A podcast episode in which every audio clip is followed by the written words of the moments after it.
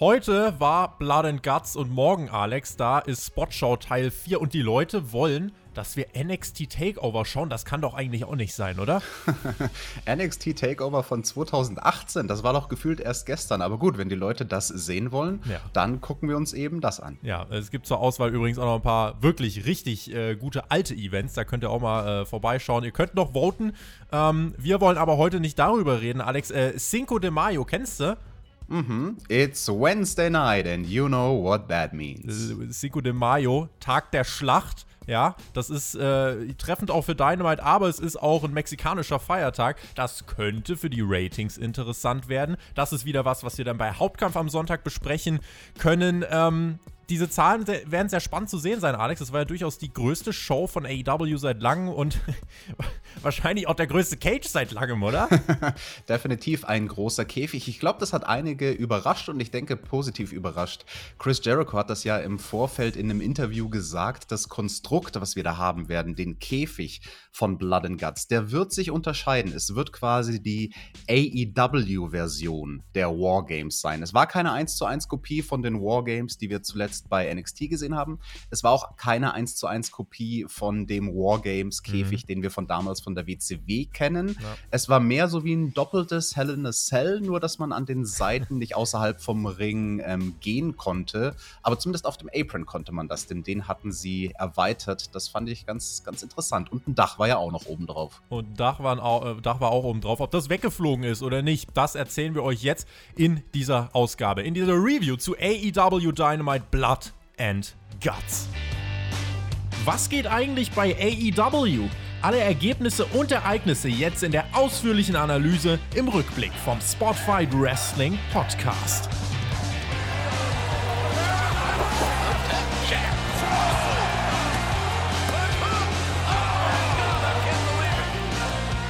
Freunde der Sonne, AEWs Version des Wargames Matches fand statt. Das Ganze vor knapp 1800 Fans im Daily's Place. Es werden ja dann zu Double or Nothing wieder über 5000 sein. Auch dazu mehr übrigens bei Hauptkampf 2. Käfige oder ein großer Käfig über zwei Ringe gespannt. Das ist das, worüber wir hier hauptsächlich heute reden wollen. Mein Name ist Tobias Enke und ihr hört Spotfight, Deutschlands größten Pro-Wrestling Podcast. Und an meiner Seite, um Blood and Guts zu besprechen, ist der ehemalige Pro-Wrestler, Deathmatch-Legende und Autor Alexander Bedranowski, aka Thumbtack Jack. Du hast heute, das haben wir gerade schon gemerkt, ganz genau hingeschaut. Das habe ich wohl bei AEW. Da gab es zwei Ringe und den Doppelkäfig. Und bei uns, Tobi, da gibt es natürlich zwei Jungs in diesem Team. TJT. TJT! Wir wollen heute übrigens euer Feedback mehr als sonst. Also seid bitte in den Kommentaren wirklich aktiv. Äh, zeigt uns äh, mit den Daumen auch, wie findet ihr diesen Podcast und äh, vielleicht auch, wie fandet ihr dieses Blood and Guts Match. Die Show war ja relativ klar aufgeteilt. Die erste Stunde war quasi der ganze andere Bums. Ab Stunde 2 dann Blood and Guts. Wir haben das ja letzte Woche schon vermutet. Und Alex, man startete direkt mit dem größten der nicht Blood and Guts Matches, nämlich John Moxley und Eddie Kingston trafen im Opener auf Michael Nakazawa und World Champion Kenny Omega. Vorher kommt noch Don Callis mit Nakazawa raus, meint, ah, Kenny schafft es leider nicht, war aber nur ein Setup, denn äh, Kenny hat dann hinterrücks die Attacke gestartet, bevor das Match regulär als 2 gegen 2 gestartet ist. Genau, das war, finde ich, auch eine gute Wahl für den Opener. Du hast es schon ganz schön gesagt. Es war das größte der anderen Matches, der Matches, die nicht Blood and Guts sind.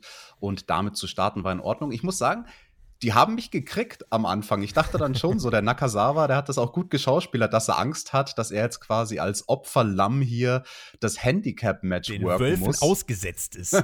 und dann kommt natürlich der Kenny, alles nur ein Setup. Er attackiert die Babyfaces von hinten böse böse, böse. Man hörte die 2000 Fans oder knapp 2000 Fans, die hier am Start waren, äh, auch Eddie Chance zu Beginn des Matches. Ich habe ganz interessiert geschaut, wie die Stage aussah, weil da war so ein bisschen, äh, war was anderes. Da war so ein, nennen wir es äh, Podest, was da in der mhm. Mitte der Stage aufgestellt war. Da reden wir nachher nochmal drüber. Dazu möchte ich auch hier kurz was sagen, weil das hat man direkt zu Beginn der Show gut eingebaut, weil ich dachte mir, okay, dieses Podest ergibt nur Sinn, weil so wie die beiden Ringe standen, haben sich ja die Pfosten in der Mitte der Stage getroffen. Und hättest du da kein Podest gehabt, wäre bei den ganzen Entrances, ähm, hätte es scheiße ausgeschaut, weil wenn die Leute in der Mitte der Stage stehen, hättest du sie nicht gesehen. Wegen den Ringpfosten. Pfosten?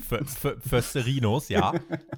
der Herr Flöter mit OE kann mir genau sagen, was der Plural davon ist. Und deswegen, das haben sie, haben sie gut eingebaut mit dem Podest. Ja, äh, die zwei Pfosten da, wir zwei Pfosten hier. Stimmung war gut. Eddie Kingston geriet in eine lange Heatphase gegen Kenny. Dann kam der Hottag zu Moxley, äh, der dann Nakazawa platt machen durfte. Da war die Luft dann relativ schnell raus, weil Nakazawa hier natürlich der Weak Link war, was Star Power und so weiter anging. Kenny hatte irgendwann keinen Bock mehr, hat gesagt, äh, Shida later oder so.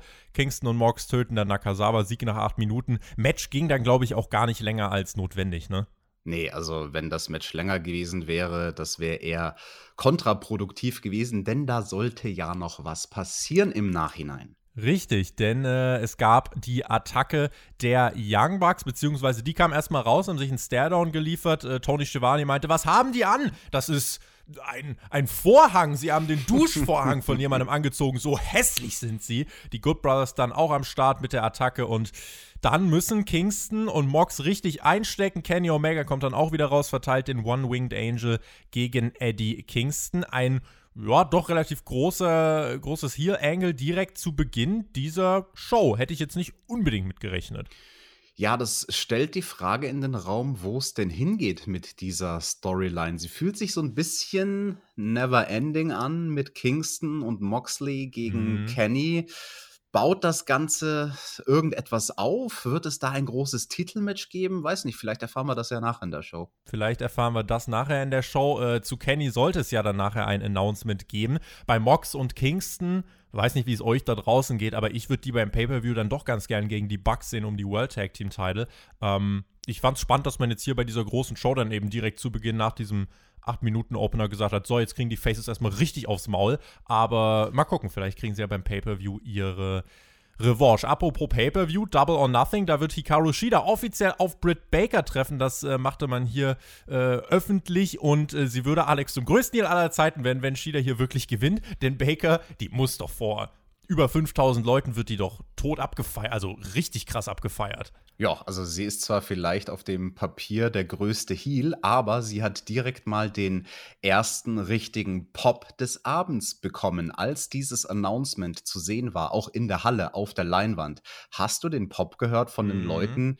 Die sind heiß drauf, die wollen sehen, wie irgendjemand Hikaru Shida den Titel abnimmt. Und wenn es halt dann die größte Heelin ist, die sie haben, dann ist das auch recht. Alles besser als Shida. Noch drei Ausgaben, dann ist Double or Nothing. Weiter ging es mit dem äh, zweiten Match von Cutie Marshall gegen Cody. Der Hintergrund war ja, Cutie hat mit seiner neuen Gruppe namens The Factory die Freunde von Cody verprügelt. Er ist ja Trainer in der Nightmare Factory, dem Trainingszentrum von Cody und Co. Und zerschlägt es jetzt quasi von innen heraus und nun trifft er auf den Big Boss auf Cody. Cutie hier begleitet von Nick Comorodo, Aaron Solo und dem Mann, der zuletzt am meisten vom Kuchen abbekommen hat, Anthony Ogogo und ja, dann bekam Cody seinen Entrance. Den konnte er äh, gar nicht mal oder wollte er gar nicht so ausleben, denn er hat nicht groß zelebriert, sondern ist schnurstracks in den Ring und hat direkt Cutie attackiert, denn äh, Cody war sauer, Alex. Genau, also dieser Hot Start zu dem Match Cutie Marshall gegen Cody, der hat auch nur Sinn ergeben. Das war die perfekte Art und Weise, das Match zu starten. Das ist nicht die Art Kampf, die du beginnen solltest, indem sich die Kontrahenten erstmal umkreisen und dann ja. einen Lock-up machen und dann einen Wristlock und einen Armbar und einen Hammerlock, sondern nee, der slidet in den Ring und los geht's auf die Fresse. Nutzt auch direkt zu Beginn seinen Gürtel und wollte Cutie verhauen, ließ Referee Bryce Ramsburg aber nicht zu. Cutie hat seinen eigenen Gürtel und schlug zu. Wenn sich jetzt jemand, der das erste Mal AW geschaut hat, gefragt hat, Hä, das muss doch eine Disqualifikation sein. Nein, bei AW ist man da jetzt eigentlich immer so verfahren, äh, der Gürteleinsatz ist nicht gern gesehen, aber er führt nicht unmittelbar zur Disqualifikation. Ähm, das erste Match fand übrigens im linken Ring statt, das zweite im rechten. Äh, Hintergrund, Alex, die Matten werden gleichmäßig aufgewärmt, ne? Ja, nee, das hat einen anderen Hintergrund tatsächlich, weil natürlich das Publikum, egal wo es sitzt in der Halle, ähm, nicht sozusagen den schlechten Platz haben soll. Also wenn du irgendwo rechts in der Halle sitzt und alle Matches außer Blood and Guts finden nur im linken Ring statt, ja. dann denkst du dir natürlich so, ah, ich bin benachteiligt. Das war ganz gut, da haben sie ja hin und her gewechselt bei den Matches links, rechts, links, rechts und dann eben am Schluss der Main Event in beiden Ringen. Wichtig war, dass Cutie hier nicht rüberkommt wie so ein Geek, also nicht wie Nakazawa im Opener und das schaffte man gut. Er durfte einige starke Aktionen durchbringen. Wer das Road 2 Video auf dem AW-Channel gesehen hat, wird auch seine starke Promo dort mitbekommen haben. Der Typ ist nicht untalentiert und ähm, böse ist er auch. Attackierte Codys äh, Begleitung Arn Anderson. Arn dachte, wie es in den Wald hineinschallt, so schallt's wieder raus. Attackierte Cutie. Die Refs haben ihn dann natürlich äh, des Rings verwiesen. Auch hier aber keine DQ, denn bei AW gibt es keine dumpf, äh, dumpfen und stumpfsinnigen DQ-Finishes zum Glück im Match. Die längere Heatphase von Cutie hielt an, bis dann das Comeback von Cody kam. Ich dachte, okay, jetzt ist es gleich vorbei. Aber Cutie schneidet ihn ab, zeigt selbst den Crossroads. Eins, zwei, Kickout. Danach nochmal eine starke Powerhouse-Aktion von Marshall. Tombstone Piledriver-Ansatz. Insgesamt dreimal, glaube ich, gekontert. Cutie mhm. Cody, Cody Cutie, Cutie Cody und dann bringt Cody schließlich äh, den, den äh, Piledriver durch zum Nearfall. Das äh, eine Aktion. Äh, wir haben das schon gesehen, wenn du die nicht mit voller Konzentration ausführst. Ich glaube, der Undertaker ist damals mit Roman Reigns äh, dabei zusammengebrochen oder was mit Goldberg? Äh, ja, das, mit beiden. Mit be Wahrscheinlich mit beiden. Äh, das ist keine äh, 0815-Aktion. Nee, also das ist schwierig. Diese Tombstone-Wechsel, also diese Konter vielmehr, die sind schwierig, also nicht nur kognitiv, sondern auch von der Körperbeherrschung, von der Kraft in deinem Powerhouse, in deinem Core, in der Mitte deines Körpers. Das ist schwierig für beide Beteiligte und also Respekt, dass sie da so eine Kontersequenz gemacht haben. War ein guter Nearfall. Cody brachte dann selbst den Crossroads durch. Eins, zwei, aber nein, wieder Kickout. Dann will Cody seinem Freund aufhelfen, sagt, komm, das macht doch alles keinen Sinn. Bekommt aber von Cutie nur den Mittelfinger und sagt, dann sagt Cody, gut, dann fick dich. Und dann mit einem blutenden Auge hat er dann gesagt, äh, wir beenden es jetzt Figure 4 und Cutie musste dann austappen. Zwölf Minuten, die Fans waren richtig gut drin. Es gab keine Eingriffe, das habe ich mir auch als Pluspunkt notiert.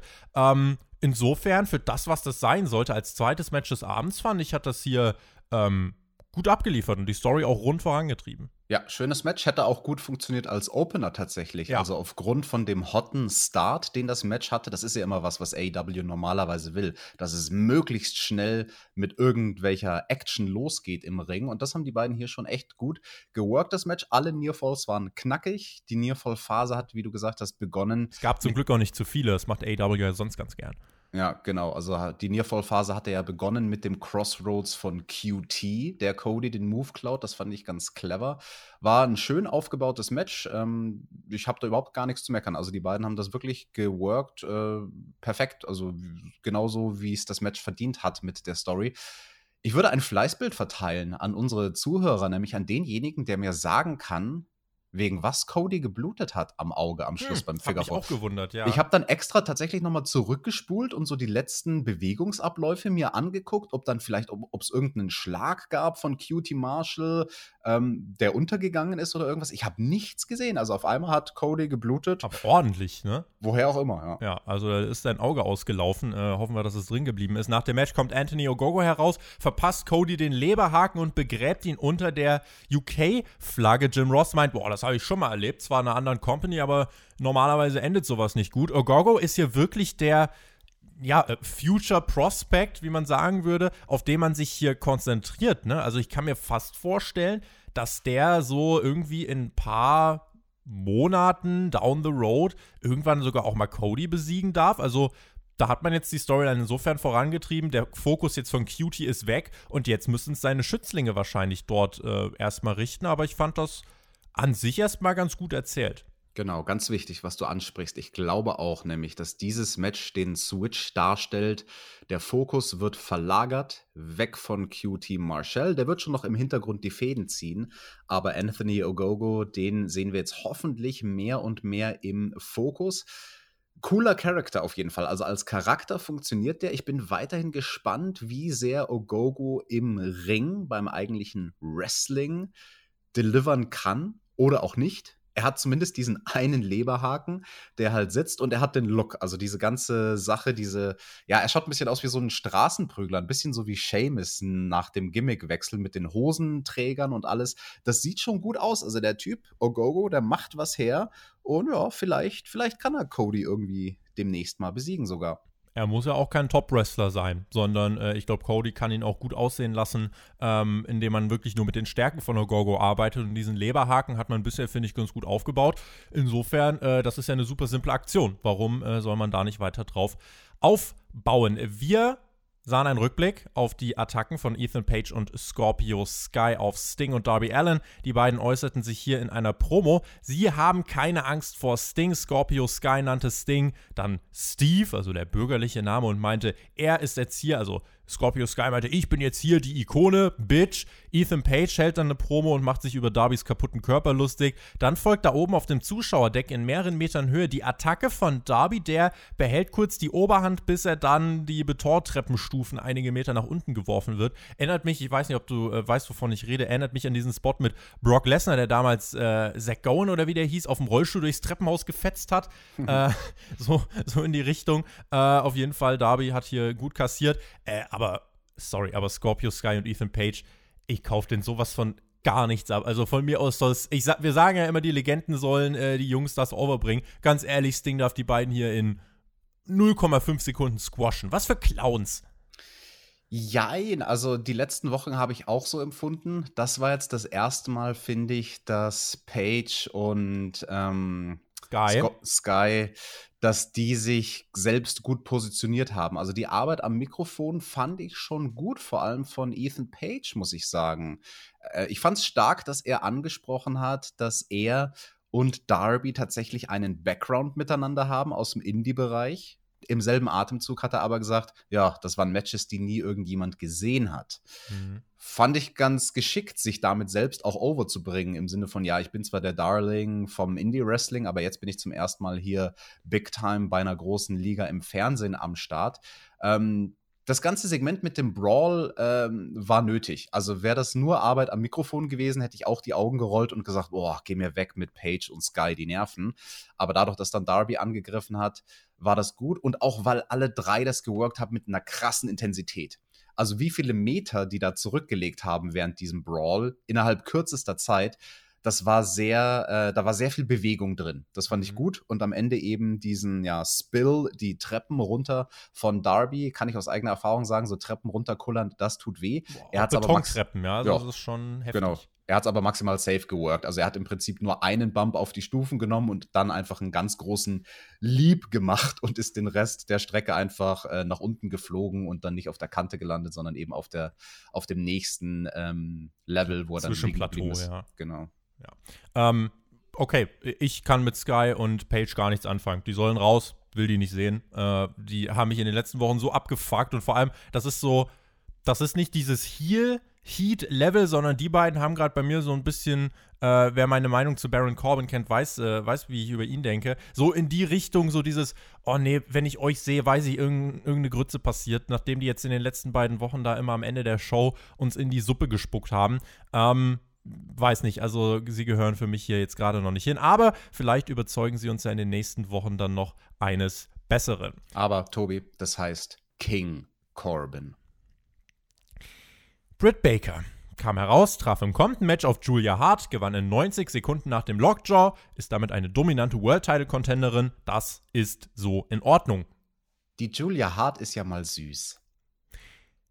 Lang ist her, Alex, wir bekamen eine Technikanalyse von Taz zu Christian Cage. Es ging um Beinarbeit, ja, und zwar bei den Manövern vom Top Rope und beim Ansetzen des Killswitch-Manövers. Taz meinte dann aber am Abschluss seiner etwas subjektiven Analyse, die am Ende auch nur noch aus Bildern von Beatdowns gegen Christian bestand, dass dessen beste Tage eh schon gezählt sind. Ich mag diese Videos, hatten wir jetzt ein paar Monate nicht mehr. Ich finde, er sollte mal so ein Technikvideo machen zu dem ersten Match, was hoffentlich bald kommt, von Hook naja, also ich weiß nicht, ob Hook schon ready für den Ring ist, aber Powerhouse Hobbs, der ist es ja auf jeden Fall. Das war gut. Also dieses Video hat diese Storyline mehr gebracht in meinen Augen, als es irgendeine andere Art Segment gekonnt hätte.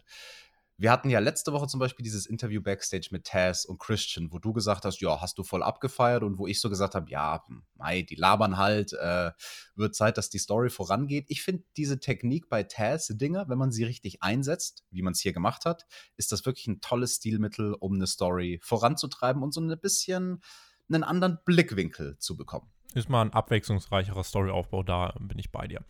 Weiter ging es mit einem Match, bei dem wir alle mal ausblenden müssen, dass die Ansetzung eh komplett sinnlos ist, weil SCU letzte Woche bereits die Promo gegen die Champions gehalten hat, dass sie auf Platz 1 der Rankings sind und sich den Title Shot nehmen werden. Da hat äh, AEW gesagt, ah, bevor unsere Rankings hier noch zu wichtig werden, schnell mal einen Random Four-Way ansetzen, um den Number One Contender zu ermitteln. Was ein Quark. Äh, spannend fand ich, Alex, dass SCU hier beim Entrance sogar ausgebuht wurde. Äh, mhm. ausgebuht wurde. Mhm. Das sind ja so Erkenntnisse als Promoter ne, da kannst du ja dir nicht hundertprozentig sicher sein. Das weißt du erst mit großen Fanmengen. Ich glaube, Tony Khan war hier schon überrascht, ne? Ja, Fans machen einen Unterschied beim Wrestling. Das ist so. Ich habe einen Teil der Show heute Morgen mit meiner Freundin zusammen geguckt. Ah. Und ähm, das war ihre erste Reaktion überhaupt auf diese Show. Boah, krass, das funktioniert ja viel besser, Wrestling, wenn da Publikum am Start ist. Und mhm genau dadurch kriegt man halt solche Reaktionen, die organisch sind, wie hier bei SCU. Ja, mal gucken, ob die sich durchsetzen können. Waren ja, wie gesagt, knapp 2000 hier am Start, also die größte AW-Crowd seit äh, Pandemiebeginn, meine ich. Ähm, Im Match selber standen dann die Varsity Blondes, der Jurassic Express, vertreten durch Jungle Boy Luchasaurus, SCU in Form von Chris Daniels, Frankie Kazarian und The Acclaimed. Und letztere, die hätte ich gern als Sieger des Matches gesehen, Alex. Vorher haben die nämlich ein bisschen gerappt.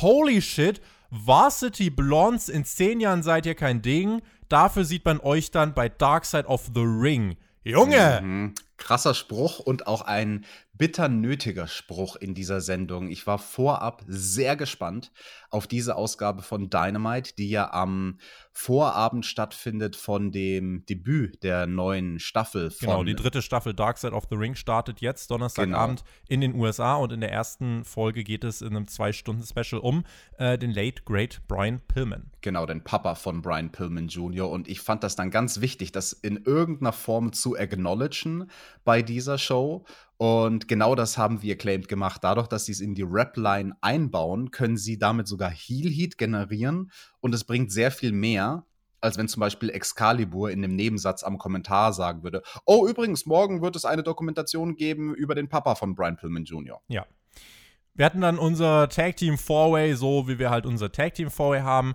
Äh, es war das letzte Match vor dem Main Event. Der Jungle Boy natürlich viel im Fokus, auch gut geschützt. Äh, für die Zukunft ja wichtiger Bestandteil bei AEW. Ansonsten Spot, Spot, Spot.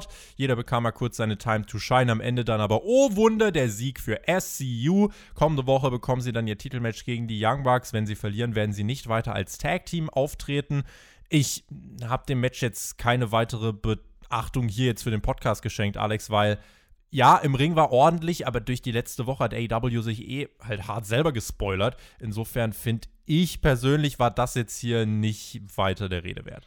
Genau, also für diejenigen Leute, die letzte Woche nicht die Show gesehen haben oder nicht unsere Review gehört haben, da war ja genau das Problem, dass man Anfang der Show gesagt hat, SCU in ihrer Promo haben gesagt, wir sind die Nummer 1, die Nummer 1 Herausforderer. Und dann später wird halt dieses Match angesetzt, wo sie sich nochmal zu den Nummer 1 Herausforderern äh, hochkämpfen müssen. Ja gut, vom, vom Booking her hat sich AEW da ein bisschen ins Knie geschossen. Ergibt überhaupt keinen Sinn, muss man ja, immer ja, so klar sagen. Ja, jetzt hör doch auf zu haten. Vom eigentlichen Match her fand ich es aber gut. Also ich bin generell ein Fan von diesen Four-Way Tag Team Matches, wo dann in den Ecken jeweils die Leute stehen und immer zwei Leute legal im Match drin sind. Ich finde, das hat eine, eine schöne Dynamik. Das haben auch alle acht Beteiligten, Beteiligten sehr schön geworkt das ist eine Art Match, wo ich als ehemaliger Worker mir sage so, oh Gott, da, da, da muss jeder halt seinen Spot kennen und das ist wirklich viel zum Auswendiglernen mhm. und da muss auf jeden Verlass sein. Also wenn da nur einer sein Timing verpatzt, dann hat das halt eine Kettenreaktion von Dominosteinen, die fallen und die dann äh, die anderen Leute, was die anderen Leute sabotieren könnte in diesem Match mit ihren Spots. Mhm. Aber nee, hier hat jeder seine, seine Cues gefunden, seine Spots richtig platziert. Mein Spot des Matches war vom Jurassic Express. Die haben so eine Kombination gemacht. Erst von Luchasaurus, der Reverse Death Valley Driver, und mhm. dann direkt vom Jungle Boy ein Inverted Death Valley Driver, wo er den Gegner auf dessen Partner wirft, der zuvor von Luchasaurus zu Boden gebracht wurde. Das fand ich eine coole äh, Kombi-Aktion, das können sie gerne öfters machen. Und ja, der Sieg, du sagst es schon, wenig überraschend. SCU setzen sich durch. Die Die Frage ist ja vielmehr die spannende Frage, was passiert denn da nächste Woche im Titelmatch gegen die Young Bucks? Werden sie, also es gibt ja eigentlich, wenn man konsequent ist, nur zwei Optionen. Entweder SCU gewinnen und werden Tag Team Champions, waren ja auch die ersten Tag Team Champions bei AW, wenn auch in anderer Besetzung, zusammen mit Scorpio Sky. Oder sie verlieren und müssen sich splitten. Kriegen aufs Maul, Alex. Ja, splitten die sich, ist vorbei. Kein, kein SCU mehr. SCU. Ja, SCU. Bei mir bei TEW 2020 in dem Spiel in der Karriere ist Christopher Daniels jetzt auch zurückgetreten mit 50, hat Rücken. Oh, oh, oh. Ja, also bei mir sind SCU inzwischen auch unten durch. Ich habe mir in den USA die neueste Serie bestellt der AEW Action-Figuren und da gäbe es auch Figuren von Frankie Kazarian und Scorpio Sky. Die hast du ausgelassen. Nee, die habe ich ausgelassen. habe ich nicht bestellt. Obwohl da sogar die schönen kleinen Tag-Team-Titel mit dabei waren. Und ihr müsst wissen, Alex sammelt sonst alles, was Figuren hat. Äh, äh, oder alles, was äh, aussieht wie eine Figur. Insofern, äh, gut, aber die beiden haben es dann leider nicht geschafft. Nächste Woche werden sie höchstwahrscheinlich auf den Deckel bekommen. Außerdem kommende Woche wird New Japan-Ikone Yuji Nagata bei AEW auftreten, um John Moxley um seinen New Japan US-Teil herauszufordern. Wir sahen da ein kleines, cooles Videopaket, um diese Ansetzung nochmal zu legitimieren, auch dem Zuschauer näher zu bringen, damit das nicht komplett aus dem Nichts kommt. Fand ich gut. Alex Mox, dem kaufe ich seine Aussagen im Gegensatz zu Sky und Page übrigens ab, wenn er ja sagt, das Spannendste in diesem Business ist ja eigentlich, dass selbst eine Legende wie du Nagata noch was lernen kann, wenn er mit einem krassen Typen wie mir im Ring steht. Das kaufe ich. Ich denke, jetzt können können wir da auch äh, viel mehr mit dem Match anfangen, vor allem die, die eben Nagada nicht äh, als New Japan-Veteran kennen. Genau, das war ein wirklich kostbares Promo-Video, um dieses Match aufzubauen. Ich muss nur sagen, im Gesamtkontext der Show ah, hatte ich ein bisschen meine Probleme mit dem Charakter Moxley. Er wird halt zu Beginn der Show nach dem Opener weggehauen von den Heels und liegt dann halt mhm. halt darum. Ja. Und eine knappe Stunde später wird er mir verkauft als Champion einer anderen Liga, der cool ist und das hat nicht ganz zusammengepasst. Also quasi diese, diese zwei Storyline-Stränge, die man hier parallel erzählt, ohne dass der Storyline-Strang mit Kenny, Kingston und Mox abgeschlossen ist. Ah, ah. Ja, ja. Also wirkt so ein bisschen so, als hätte New Japan gesagt: So, hier Kooperation, wir machen das jetzt. Und AW so, ja, dann machen wir halt hier ein Videopaket und streuen das halt irgendwo rein. Es ist nicht mit der Liebe zum Detail gemacht, wie es äh, sonst äh, manchmal gemacht ist. So, Alex, dann stand der Käfig für den Main Event da, aber erstmal ging es noch um ein wichtiges Announcement für Kenny Omega bei Double or Nothing. Tony Schiavone begrüßte den World Champ ähm, und Kenny meinte dann nochmal, ja, hier Main Event, äh, hypen wir uns rein. Eigentlich habe ich aber keinen Bock hier zu sein. Dann das Announcement, Tony, was ist los? Kommende Woche treffen Pack und Orange Cassidy aufeinander. Der Gewinner bekommt das Titelmatch gegen Kenny beim Pay-per-View. Und meine erste Reaktion war, ah, au, okay. Und Kenny meinte dann, ja, wir wissen eh, dass Pack gewinnen wird. Äh, gegen den habe ich auch schon gecatcht und so. Äh, Tony Schiavone sagt dann, naja, du triffst beim Pay-Per-View auf Pack oder Orange Cassidy. Und Orange Cassidy kam dann auch raus. Kenny meint, guck dich doch mal an, was bist du für ein Witz? Du bist kein Champion-Material, außer deine Sonnenbrille, die nehme ich dir jetzt mal ab. Ansonsten wirst du mir nie irgendwas abnehmen. See you wherever, talking about whatever. Und ich dachte mir, bitte, Tony Khan sieht das nicht als Bestätigung, da irgendwelche krummen Ideen für Double or Nothing zu haben, wenn die Fans wiederkommen. Orange Cassidy gegen Kenny Omega klingt nicht wie ein Double or Nothing Main Event, aber weißt du, was meine Hoffnung ist? Ich glaube, man hat mitbekommen, oh, die Leute haben mitgekriegt, dass mit SCU, wenn wir die einfach ankündigen und dann gewinnen die einfach, ah, das ist wahrscheinlich nicht so geil. Also tun wir nochmal so, als wären wir doof, zeigen hier nochmal schön Kenny und Orange Cassidy, aber am Ende und das muss bitte so kommen, wird Pack sich hier durchsetzen und wir bekommen Pack gegen Kenny beim Pay-Per-View. Ja, ich bin da ja anderer Meinung. Also ich fand das ganz cool. Es ist ja hiermit jetzt bestätigt, bei Double or Nothing wird Orange Cassidy der neue Champion von AEW. Er wird Kenny Omega entthronen. Das bedeutet ja dann auch für mein Wrestling-Figurenregal, dann muss ich den World-Title nehmen, den muss ich dann dem Kenny wegnehmen und meiner Orange Cassidy-Figur über die Schultern tun. Okay, das steht dem, glaube ich, ganz gut. Aha, also ich weiß nicht, wie es euch geht, aber so sehr ich äh, Orange Cassidy auch mag, er hat auch hier eine gute Reaktion bekommen. Er ist ja auch ein Liebling von Tony Khan. Äh, beim ersten großen Pay-Per-View for Fans, äh, weiß ich nicht, da gehört er nicht in den Main Event, finde ich. Ich habe hier eigentlich fest irgendwie mit Christian Cage oder sowas gerechnet. Äh, aber nun ja, Pack muss gewinnen. Ähm, und muss dann beim Pay-Per-View das Match gegen Kenny bekommen. Denk mal an das Ironman-Match von Kenny und Pack bei Dynamite aus der Anfangszeit. Ähm, ich denke, das wäre gut. Vielleicht wollte man einfach nur noch ein bisschen Spannung für das Match nächste Woche aufbauen. Äh, ich hoffe, das war der Hintergedanke. Ich glaube es tatsächlich im Ernst nicht. Also, ich habe das alles gerade mit dem Augenzwinkern gesagt, aber ich glaube, Orange Cassidy wird das Titelmatch kriegen, dann aber den Titel nicht gewinnen. Echt? Ja. Boah. Kannst du eigentlich. Nee. Doch, klar. Nee. Der ist over. Der ist viel mehr over als Babyface, als es Pack ist. Ja, Pack ist er. Der Pack ist ja auch kein richtiges Babyface, der will einfach nur Leute schlachten. Ja, und das kannst du nicht bringen, meiner Meinung nach, beim Pay-Per-View. Vor allem, wenn es halt dann vor so vielen Oh, nee. Fans stattfinden wird. Orange Cassidy im World Title, ich sag's dir. Oh, nee. Ach. Wirkte die letzten Wochen nicht so, als wäre der Aufbau hinter gewesen. Aber ich, ähm, ja, warten wir Ach, mal nächste Tobi. Woche ab, bevor Whatever. wir das weiter bearbeiten. Wherever. Nochmal ein Interview mit Miro vor dem Main Event Kampfansage. You have a title, you have a problem. Nächste Woche bei Dynamite. Darby, ich werde kommen und dir den TNT-Titel abnehmen. Ob du gesund bist oder nicht, spielt den Ausgang eh keine Rolle. Nächste Woche trifft der, dem es egal ist zu sterben, auf den, dem es egal ist, ihn notfalls einfach umzubringen. Alex, ich rieche Eingriffe von Sky und Page und Sting.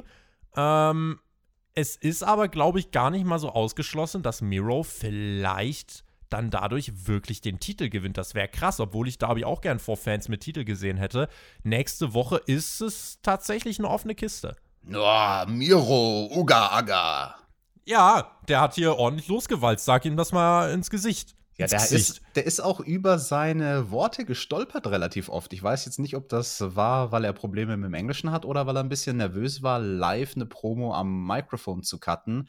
Ich sehe das Match nächste Woche auch als offen, aber ich glaube dennoch, dass Miro da nicht zum TNT-Champion wird. Schauen wir mal, was da passiert. Vielleicht macht ihm auch Kip Sabian einen Strich durch die Rechnung. Das werden wir dann nächste Woche hier in der Review besprechen. Und apropos nächste Woche, was gibt's da jetzt also insgesamt? Orange Cassidy gegen Puck, Number One Contender Match, Darby Allen gegen Miro, TNT Titelmatch, die Young Bucks treffen auf SCU World Tag Team Championship Match, Jade Cargill Interview, Moxley gegen Nagata, New Japan US Title und Cody Rhodes wird ein großes Double or Nothing Announcement äh, abhalten. Also eine Card, die tatsächlich ziemlich stacked ist. Wir haben jetzt diese Woche schon so ein Special nächste Woche mit äh, zwei, Klammer auf, drei, Klammer zu Titelmatches.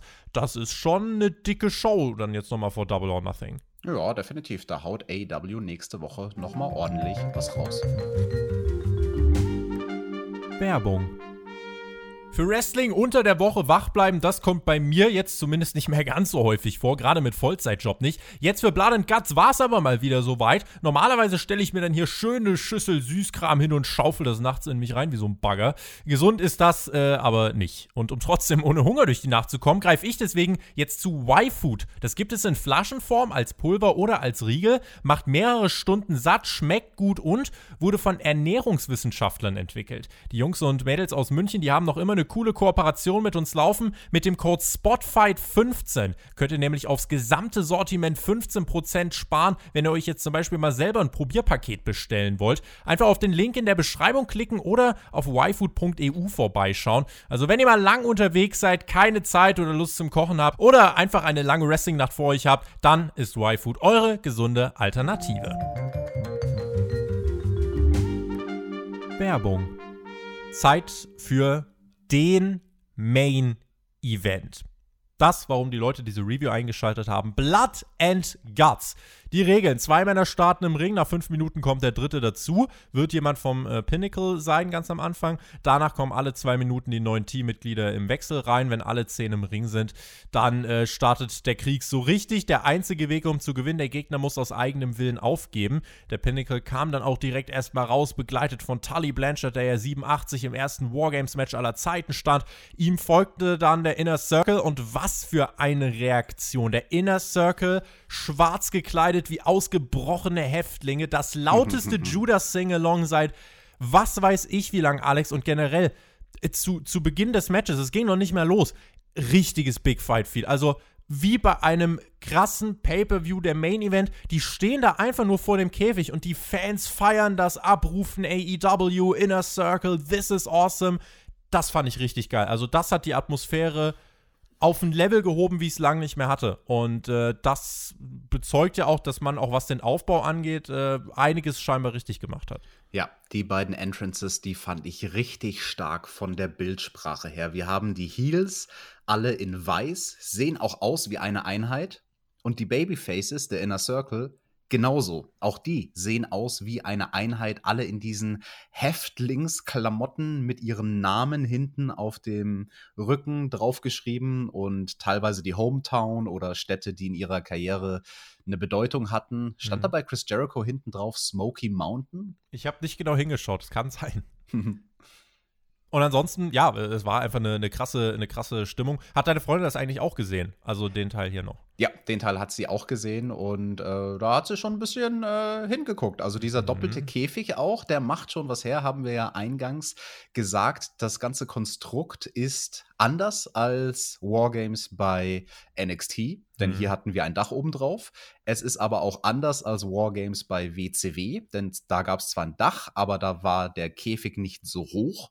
Und es hatte so ein bisschen eine Komponente von Hell in a Cell, ja. weil man auch links und rechts noch Spielraum hatte. Also das fand ich ganz gut gemacht, dass man dort diese Plattformen gebaut hat. Da hatte man dann zusammengerechnet mit dem Apron und diesen Plattformen, die Plattformen waren auf demselben Level wie der Apron, hatte man dann links und rechts vom Käfig so jeweils, würde ich sagen, 50 Zentimeter Spielraum. Das war ganz gut, damit man auch zwischen dem Match zwischendrin mal die Körper ein bisschen verteilen kann und nicht alle quasi so auf dem Catchberg auf einem Haufen in den Ringen rumliegen, sondern auch mal einer quasi außerhalb sich positionieren kann. Der gute alte Catchberg, guter Freund von Goldberg, habe ich mir sagen lassen. Dex Howard und Sammy Guevara starteten unter wirklich brechend lauten AEW und This is Awesome Chants. Wirklich auch laute Sammy Chants. Dieser Start ins Match ähm, wow, also die hätten sonst was machen können. Die Fans haben alles gefeiert. Referees übrigens, Alex, das ist vielleicht noch ein Detail, was wir ansprechen sollten. Keine Referees im Ring, das ist ja auch ein Unterschied ähm, zu allem, was wir bisher gesehen haben an Wargames-Matches. Ähm, mhm. Die Referees standen nur außerhalb des Rings. Ja, das macht ja auch nur Sinn, weil alles, wonach sie Ausschau halten müssen, ist, dass irgendjemand aus freien Stücken sagt, ich gebe auf. Dex Howard versuchte dann einen Pin, half aber nix und dann wollte er klettern, brachte Onyx, war nämlich ein Dach auf diesem Riesenkäfig. Guevara und Howard haben hier genau richtig geworkt, richtiges Tempo, Crowd hat alles gefressen, Sammy mit spektakulären Aktionen.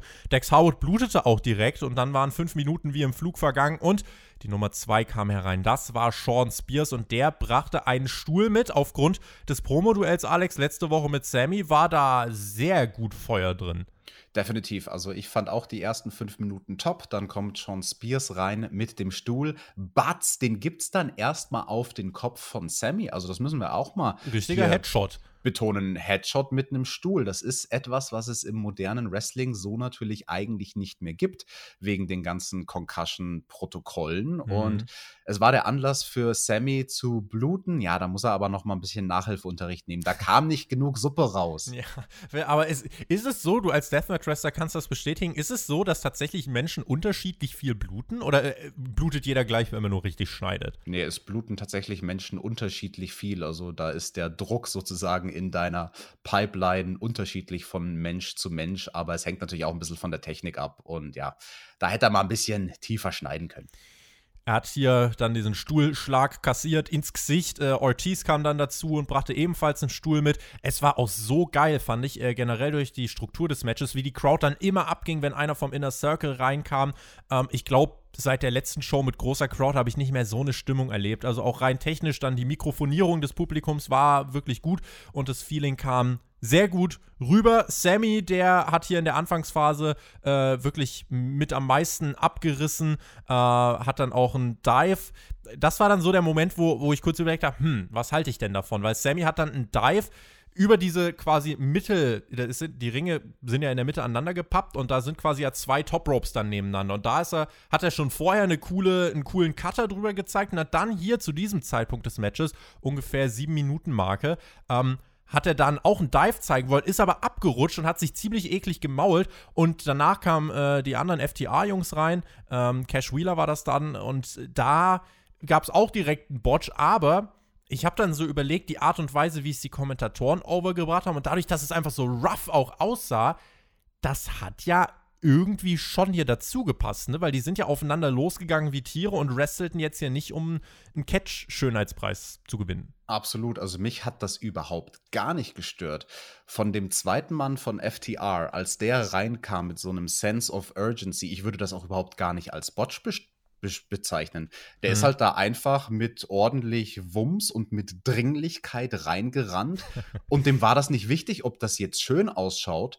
Ähm, der hat sich ja nicht auf die Fresse gelegt oder irgendwas. Das sah halt einfach nur nicht maximal smooth aus. Aber ich finde, das hat gepasst, wie du sagst. Das hat zur Roughness von diesem Match gepasst, was ja keine schöne Spotfest-Choreografie sein soll, sondern diesen Charakter von einem Brawl haben soll. Deswegen, das hat mich gar nicht gestört. Und ich sag's dir auch ganz ehrlich, Kurz davor, Sammy Guevara hattest du angesprochen, der sich gemault hat mit diesem Double Springboard. Überhaupt nicht schlimm. Es gab ja vorher spektakuläre Aktionen. Dann war er ein bisschen angenockt, hat auch schon geblutet. Er hat ja gerade einen Stuhlschlag kassiert. Das kann ich total kaufen. Also, das, das, das stört mich überhaupt nicht. Das ist mir egal, ob das geplant war oder ob das nicht geplant war. Es ist realistisch. Und das, finde ich, ist ein ganz wichtiger Punkt, den wir hier machen müssen. So ein Moment wie gesagt, ob geplant oder nicht, total zweitrangig. Der hat für mich dabei geholfen, dass dieses Match realistischer wirkt. Und das ist das, was dem modernen Wrestling so oft fehlt. Und im selben Atemzug müssen wir sagen, ähm, ich glaube, du hast ein bisschen ähm, die, die Stelle übersprungen. Es gab ja vorher diesen krassen Balanceakt mit dem Spanish Fly von ja. Sammy Guevara und Sean Spears. Also das müssen wir auch noch mal betonen. Er hatte zuvor eine hochakrobatische Aktion gezeigt von diesen äh, Ringseilen, die ja quasi recht nah aneinander waren von den beiden Ringen. Und ja. da darf er dann sich auch mal bei so einem Double Springboard auf die Fresse legen. Auf die Fresse legen, ja. Also äh, Spots, wenn ich hier was vergesse, seht es mir nach. Äh, ich kann euch generell jetzt schon die Empfehlung aussprechen. Ähm, schaut es euch an. Also schaut euch bitte dieses Match an, dann könnt ihr das besser einschätzen. Diesen, ja, diesen Krieg, das zeigte dann auch, dass Stacheldraht ins Spiel kam. Santana war dann auch im Ring. Wir hatten also FTR und Sean Spears gegen Sammy Guevara, Santana und Ortiz. Dieses Zwei-Minuten-Intervall, vielleicht generell noch kurz eine Einordnung zu dir ähm, äh, oder von dir, das machte ja absolut Sinn, ne? Also, weil es ging eigentlich in einem super gesunden Rhythmus immer voran, so, die Heels kommen rein, oh, es gibt das Mal, endlich, die Faces kommen rein, ja, geil, gute Stimmung, oh, die Heels kommen rein. Also, das äh, sorgte auf jeden Fall dafür und war, glaube ich, ein wichtiges Element, Alex, dass die Crowd mit am Kochen gehalten wurde. Ja. Also in dieser Phase vom Match zumindest. Da ja. würde ich dann gerne gegen Ende des Matches nochmal drauf zu sprechen kommen. Der Rhythmus des Matches, wie der sich dann verändert hat, ab dem Moment, wo alle zehn Mann im Ring waren. Aber ich fand das auch. Also diese zwei Minuten Intervalle, die waren genau richtig gewählt. Es gab für jeden Babyface einen Pop als die reinkamen. Santana und Ortiz müssen wir vielleicht auch noch mal erwähnen mit den Face Paints. Also die hatten nicht nur diese Sträflingsklamotten an, sondern dazu noch so ein martialisches Face Paint. Das mhm. hat ihnen schon auch gut getan, sah gut aus. Dazu der Stacheldraht ähm, passt zu dem Gimmick, passt zu den Gefängnisklamotten. Das war bis dahin, finde ich, echt ein rundes Ding. Der nächste im Bunde war dann Wardlow. Der bekam es mit äh, Proud and Powerful äh, zu tun und mit Sammy und hat dann, ja, sich gedacht, okay, ich räume auf. Jake Hager kam dann dazu, dann hatten wir die beiden ja, Powerhouses gegeneinander. Nur noch Jericho und MJF waren noch außerhalb des Rings. Sean Spears tappte dann in einem Anchorlock von Hager. Das äh, hätte zum Matchende ja theoretisch geführt, wenn alle schon mm, im Ring gewesen wären. Fand ich ein bisschen unnötig, äh, das so schnell zu zeigen. Dann Wardlow und Hager im Klatsch, bevor dann MJF ins Match kommt. Laute Buhrufe, Asshole Chance. Blut war schon über die ganze Matte verteilt. Cash Wheeler blutete mittlerweile auch aus allen Löchern, hätte ich fast gesagt. Also wir sahen, wir sahen nicht mal bei allen, warum sie bluteten, Alex. Es äh, blutete auch nicht jeder bedingungslos. Die FTA-Jungs haben aber auf jeden Fall gut gesuppt. Also die haben dann scheinbar guten Blutdruck. Ja. Ähm, das war also bis hierhin rein grafisch, und da gehe ich auch gleich nochmal drauf ein, rein grafisch war das schon äh, Blood and Guts. Also äh, passt zum Namen. Definitiv. Also die Jungs von FTR und vor allem Cash Wheeler möchte ich auch nochmal hervorheben. Der hat wirklich einen sehr, sehr guten Blade-Job geleistet und das sah gut aus. Ich fand es dann auch schade, dass man den Grund gar nicht immer gesehen hat mhm. bei jedem Blut. Aber naja, gut, das ist vielleicht Meckern auf hohem Niveau. Irgendwo passt es ja auch zu diesem Match, dass Sachen untergehen. Hat mich jetzt nicht so sehr gestört und definitiv. Also ich, ich finde auch allgemein zum Thema Blut, weil ich gesagt habe, ja, der Sammy hat ein bisschen zu wenig geblutet. Unterm Strich hätte es gar nicht mehr sein müssen, als das, was sie es hier muss gezeigt nicht haben. jeder suppen, ja. Nee. Das ist, äh, denke ich, auch ein Punkt. Also wir erwarten jetzt hier nicht, dass irgendwie alle sich da komplett abschlachten. Äh, das Match war bis hierhin, da sind wir uns, denke ich, einig, das Match war bis hierhin ein ziemlich gutes Spektakel. Also ich weiß nicht, wie es dir ging, deiner Freundin hoffentlich äh, ging es dann auch so. Äh, keine Sekunde war hier langweilig bisher. Also wirklich durch dieses Intervall, durch dieses immer hinzukommen und so, hatte fast so ein, nicht Royal Rumble-Feeling, aber es war einfach so dieses, es gab immer einen Pop, wenn jemand halt reinkam und das hat dem Match immer wieder so einen neuen, frischen Impuls gegeben. Insofern, und das ging jetzt, also Jericho kam dann nach 17 Minuten dazu. Das heißt, du hattest hier eigentlich 17 Minuten durchgehend wirklich richtig gute Action mit richtig guter Stimmung. Ähm, 17 Minuten, das Match insgesamt ging 35 Minuten heißt, roundabout, äh, ja, die Hälfte, bisschen weniger, äh, war dann wirklich, finde ich, äh, richtig, richtig gut in diesem Match. Ja, genau. Und dann kam Chris Jericho und dann wurde es ein bisschen zäh. Das liegt ja. aber nicht an Chris Jericho, das liegt an der Struktur des Matches innerhalb einer TV-Show.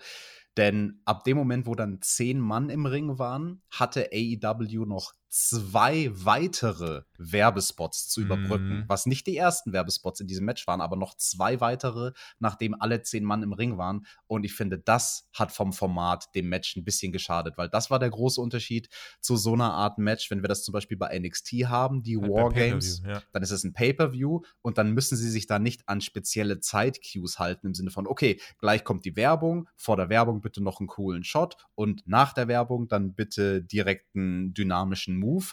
Und also das war daher dann, finde ich, ab dem Moment, wo alle zehn im Ring waren oder in den Ringen waren, war das so ein bisschen Stop and Go, Stop and Go. Mhm.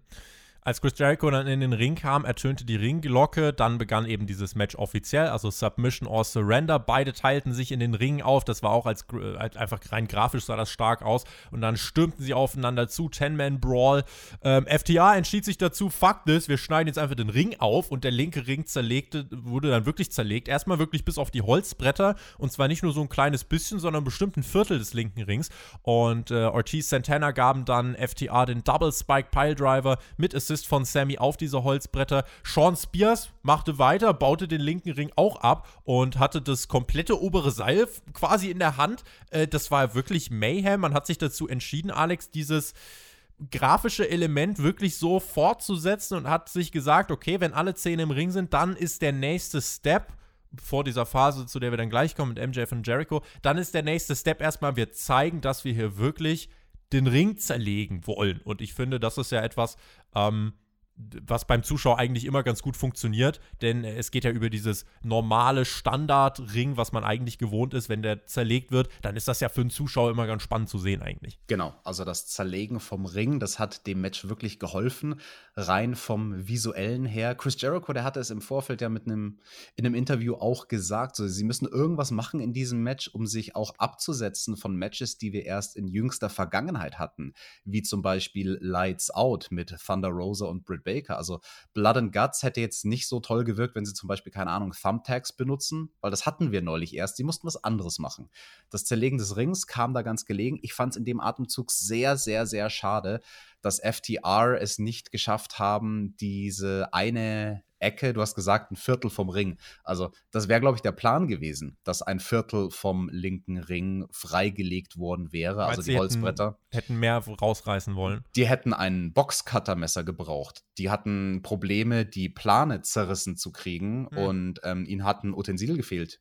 Also sie hatten kein Utensil, um die Matte wirklich aufzuschneiden, damit sie genug davon ähm, wegbekommen. Das wie, hat kann man, wie, kann man, wie kann man da reagieren? Kann man da irgendwie am Ring schnell kommunizieren? Hat irgendjemand was dabei und ja. Charlie Blanchard kann das reinstecken? Ich habe die ganze Zeit gewartet auf den Ringrichter Bryce Ramsburg, der auf dieser Seite vom Ring war, dass der vielleicht zu irgendeinem von den AEW-Workern, die da in der ersten Reihe sitzen, sich dreht und sagt, hey, hat irgendeiner von euch einen Schlüssel oder so. Das hätte schon gereicht. Ein Schlüssel aus der Hosentasche, irgendwas Spitzes. Mhm. Ähm, damit, weil, weil das hat man schon gemerkt, dass das länger gedauert hat, als sie wollten. Und das mussten sie ein bisschen, das hat sich gezogen, dieses Zerschneiden des Rings.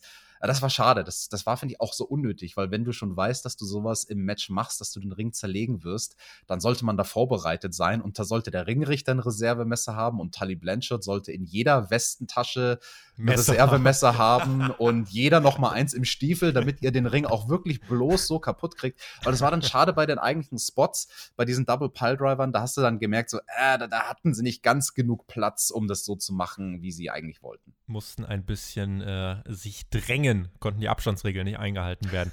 Sammy Guevara zeigte, um noch ein paar Spots euch zu nennen, zeigte dann den Coast-to-Coast-Dropkick, äh, den wir so von Shane McMahon kennen. Jericho hat mit MJF dann äh, ja, den Boden gewischt, indem er dieses Top Rope Turnbuckle sich auch genommen hat und damit MJF verhauen hat. Da hing ja noch so eine ganze Stahlstrebe drin. Dann hatten wir noch Santana, der hat sich eine Gabel vom Catering mitgenommen, Messer aber nicht, ja, und deswegen haben sie dann MJF nur mit der Gabel ins Gesicht gestochen. Der blutete dann auch kräftig. Der Inner Circle dominierte die erste Phase des eigentlichen Matches ziemlich deutlich. Ich fand eben, wie gesagt, grafisch war das krass und dadurch hat es sich von den Wargames-Matches, die ich kenne, ich habe ja jetzt von 96, 97 auch schon welche gesehen, ähm, äh, das hat sich davon schon abgehoben. Wichtig war für mich immer noch, dass die Stimmung gut war. Wardlow initiierte dann ein Comeback für den Pinnacle, wurde aber vom Inner Circle ausgebremst. Ähm, und dann kam so die erste kleine Phase, wo ich dachte so, okay, jetzt atmen wir mal durch. Äh, man ging dann in die letzte Werbung, nahm nochmal kurz den Drive raus.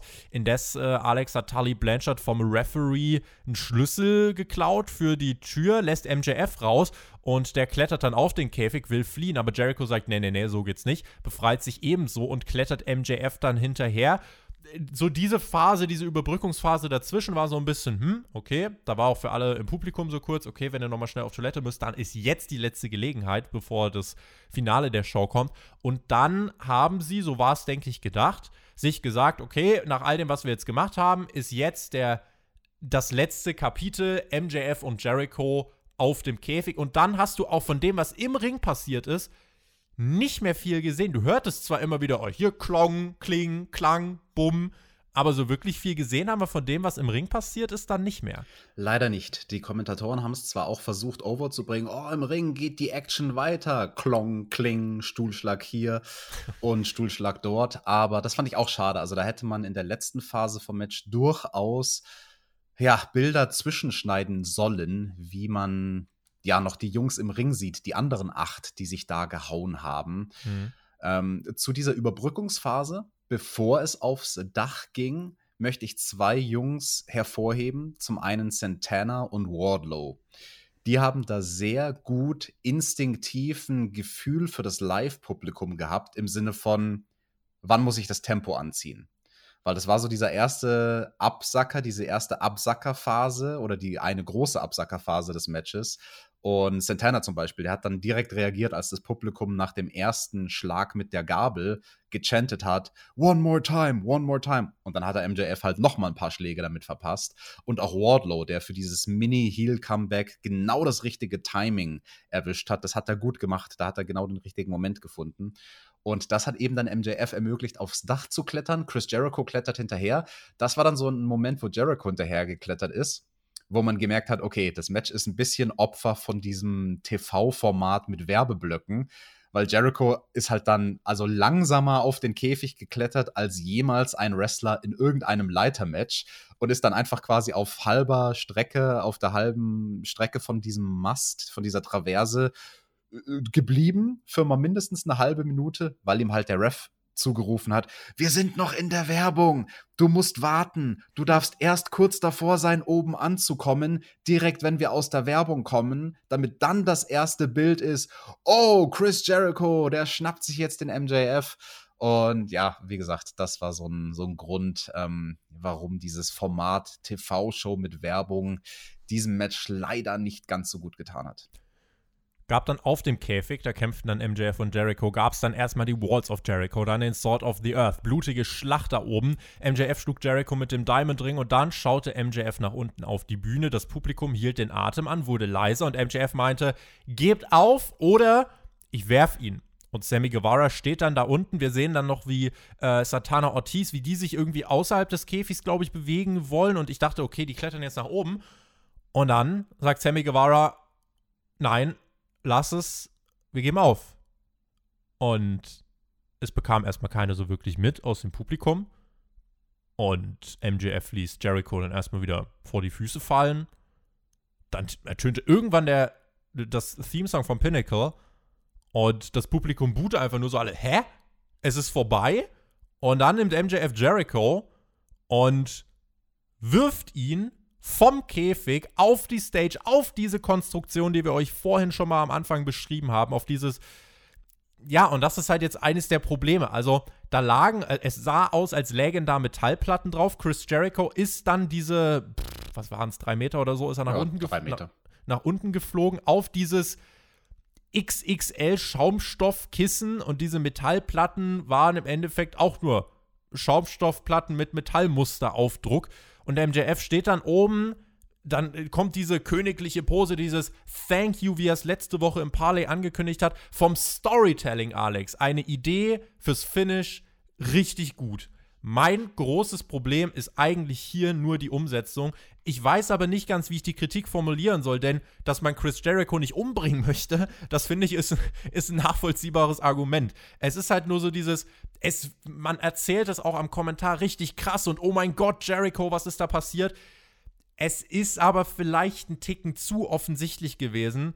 Da ist gar nichts passiert. Also, ich will jetzt nie, niemandem zu nahe treten, aber also den Bump, den hätten wir beide vielleicht auch noch einstecken können. Ähm, insofern, ja, was, also, wie, wie denkst du über das Finish? Also, der Grundgedanke vom Finish, der war gut. Quasi Sammy Guevara, der für sein Team das Handtuch wirft, weil er Chris Jericho schützen will. Sein Mentor. Genau, damit Jericho nicht vom Käfig geworfen wird.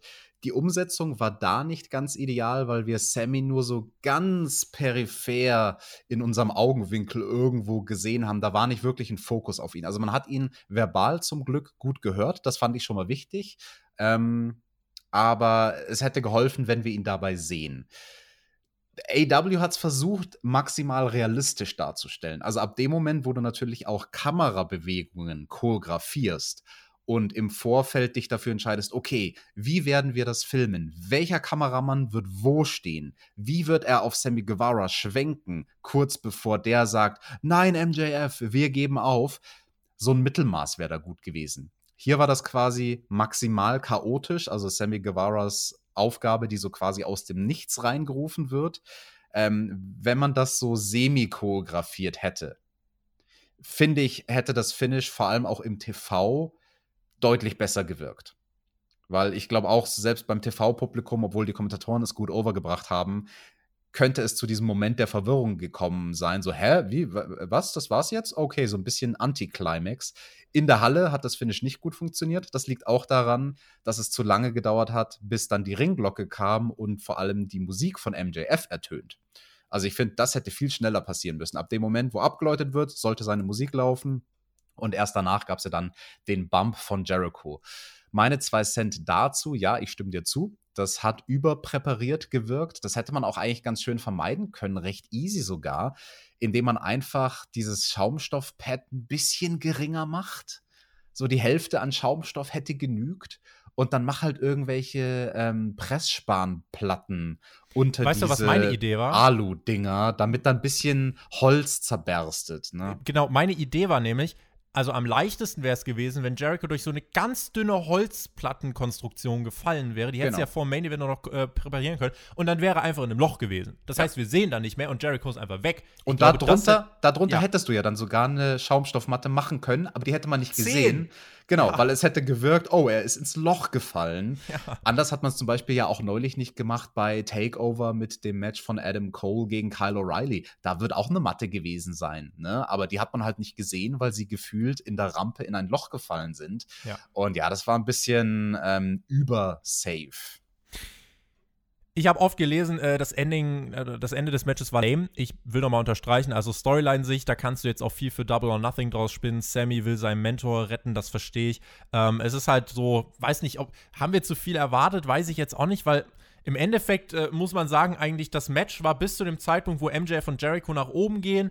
Ab, also bis dahin ging es um Brutalität, Spektakel, Gewalt, irgendwie visualisieren. Hier gibt's richtig aufs Maul.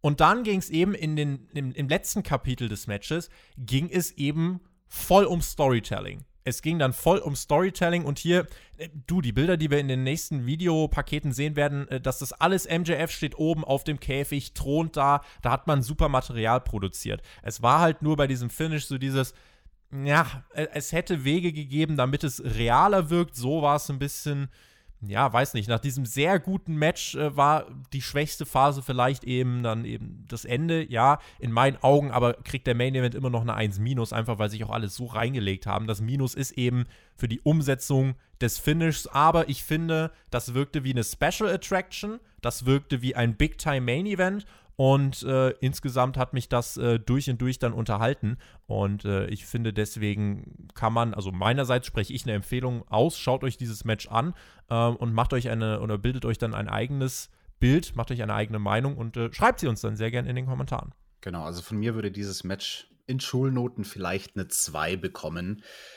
War definitiv nicht schlecht. Wir müssen auch nochmal betonen, dass hier war ein TV-Main-Event und eine TV-Show das ist mein größter Kritikpunkt. Das ist jetzt, glaube ich, schon durchgekommen, dass diese Art von Match halt bei einem Pay-Per-View knackiger delivered werden kann, ohne Werbepausen. Mhm. Streich mal fünf Minuten von diesem Match. Streich vielleicht sogar sieben Minuten von diesem Match. Inszenier das Finish ein bisschen anders und dann hätte das schon deutlich, deutlich besser gewirkt. Ähm, ich finde, der letzte Moment mit Jericho und MJF, bevor Sammy Guevara das Handtuch wirft, war nicht bedrohlich genug für Jericho. Es gab ja vorher den Schlag mit MJFs Diamond Ring. Da hat dann Jericho gebladet. Da an der Stelle hätte es mehr Blut gebraucht, damit quasi die Bedrohung für Jericho rein visuell nach mehr aussieht. Ja. Dass es wirklich aussieht nach, wow, der, der ist richtig am Ende. Scheiße, und jetzt will der den vom Käfig werfen, der MJF. Bitte tu's nicht. Ähm, so war es halt dann am Schluss leider ein bisschen flach. Vom Storytelling unterstreiche ich aber alles, was du gesagt hast. Vom Storytelling her fand ich das ein tolles Finish. Und ja, das war Blood and Guts. Schreibt uns in die Kommentare. War es das, was ihr erwartet habt? Habt ihr euch mehr erhofft? Es war eine vom Main Event geprägte Show. Ne? Also die erste Hälfte war ordentlich, nicht mehr, nicht weniger. Äh, quasi eine bessere Pre-Show für den Main Event. Und der Main Event selber, schaut ihn, entscheidet selbst, was ihr über das Finish denkt. Also alle reden darüber. Ich sage, das Match selber war sehr gut. Die Umsetzung, gerade dann beim Finish, war halt ein Manko, weil es ähm, ja, es, wurde größer erzählt, als es letzten Endes dann aussah. Äh, da gab es eben so ein kleines Mismatch. Ansonsten wirkt es dennoch special. Ähm, das Publikum, das fand ich krass, das so zu hören. Und, ähm, Und ja, ganz kurz, Tobi, einen Satz muss ich sagen zu dem, ähm, was du gesagt hast, dass es äh, schwächer aussah, als es wirken sollte. Selbst mit der Art Gimmick Preparation, die man da hatte von diesem Podest, wenn wir Jericho da in diesen Trümmern, in Anführungsstrichen, gesehen hätten, wie er da liegt, aber er ist richtig krass blutverschmiert, dann hättest du, glaube ich, verziehen, dass der Bump ziemlich präpariert war.